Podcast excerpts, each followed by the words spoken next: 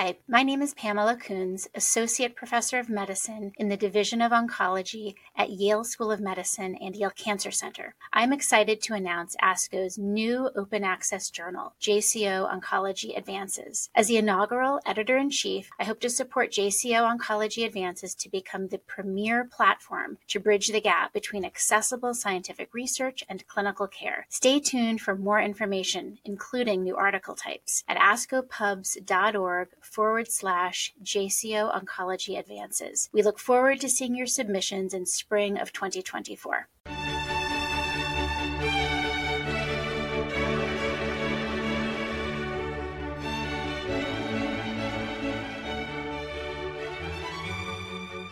This JCO podcast provides observations and commentary on the JCO article, Management of Hot Flashes in Breast Cancer Patients with Venlafaxine and Clonidine, a randomized, double-blind, placebo-controlled trial by Annelies H. Boekhout et al.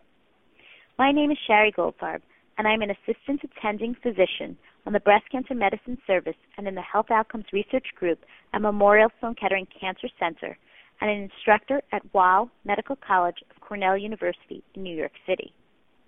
I'm a medical oncologist specializing in breast cancer as well as the sexual health and fertility issues faced by women with this disease. And this is the podcast for venlafaxine and clonidine for treatment of hot flashes in women with breast cancer. The majority of women with early stage breast cancer will become long term survivors. Therefore, increased attention to quality of life and symptoms should occur both in the short term during treatment and in the long term throughout survivorship.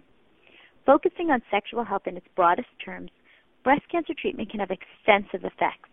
For example, may cause transient or permanent amenorrhea in premenopausal women resulting in menopausal symptoms such as hot flashes, vaginal dryness, dyspareunia, decreased libido, and changes in sexual response.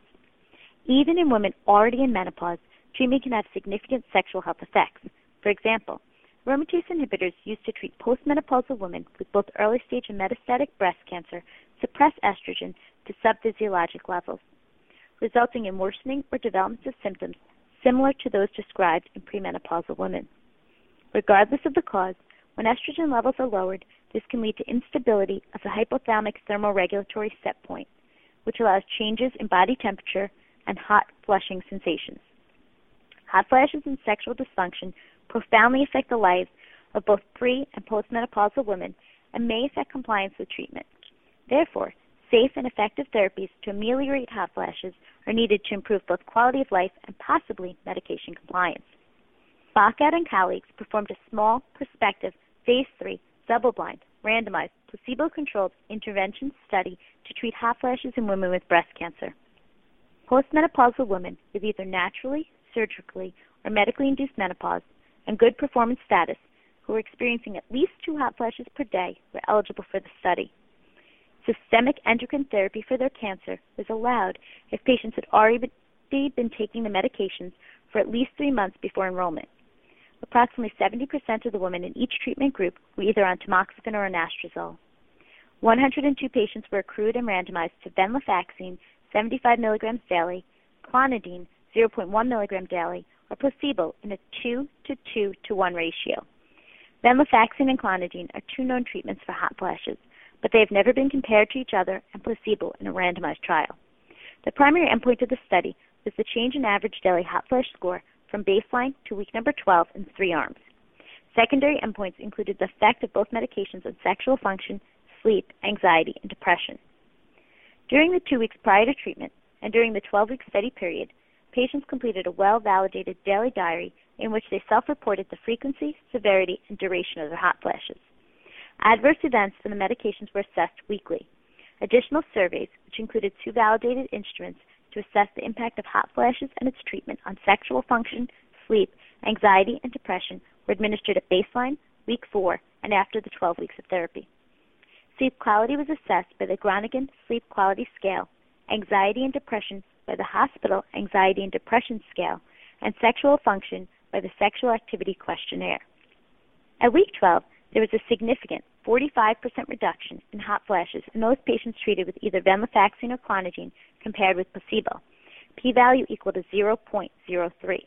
When looked at separately, clonidine showed a significantly lower hot flash score compared to placebo at week 12, p-value equal to 0.03, while venlafaxine did not, p-value equal to 0.07.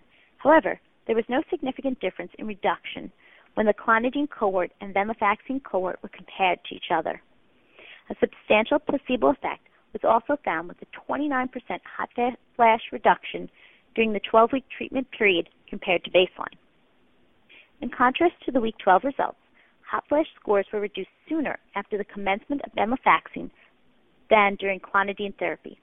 During the first four weeks of the study, there was a significant 42% reduction in hot flash scores in the venlafaxine group compared to placebo, p-value equal to 0.01, while the clonidine group only reported a 22% decrease over the same period, p-value equal to 0.26.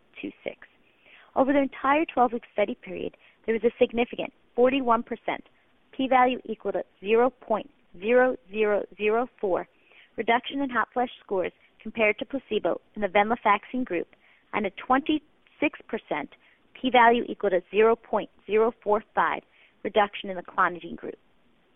In the venlafaxine treated group, there was also a significantly increased incidence of side effects, including nausea, constipation, and decreased appetite. Interestingly, there was no significant dif- difference between sexual function and sleep quality between the venlafaxine and clonidine cohorts. Selective serotonin reuptake inhibitors and selective serotonin norepinephrine reuptake inhibitors, such as venlafaxine, have previously been shown to cause some sexual dysfunction. Likewise, clonidine has previously caused sleep difficulties. It is possible that the 12 week study period was too short to detect these side effects. At week 12, significantly more depression was seen in the venlafaxine group, p value equal to 0.03, and significantly more anxiety was seen in the clonidine group, p value equal to 0.04. Primary endpoint data was only available for analysis from 78% of the study participants, which means that the study was underpowered for its primary endpoint. Early discontinuation was not significantly associated with either treatment group or baseline hot flash scores. However, 12 subjects dropped out of the clonidine group, 5 from the venlafaxine cohort, and 3 in the placebo arm. Discontinuation of the study could be for a myriad of reasons. Some of these include no improvement in hot flashes, side effects from the medications, or burden of completing daily diaries. Eight study participants were not compliant with their medication, and in an intention to treat analysis, this may also have affected the results. Despite these limitations, this study showed that both venlafaxine and clonidine are effective treatments in the management of hot flashes.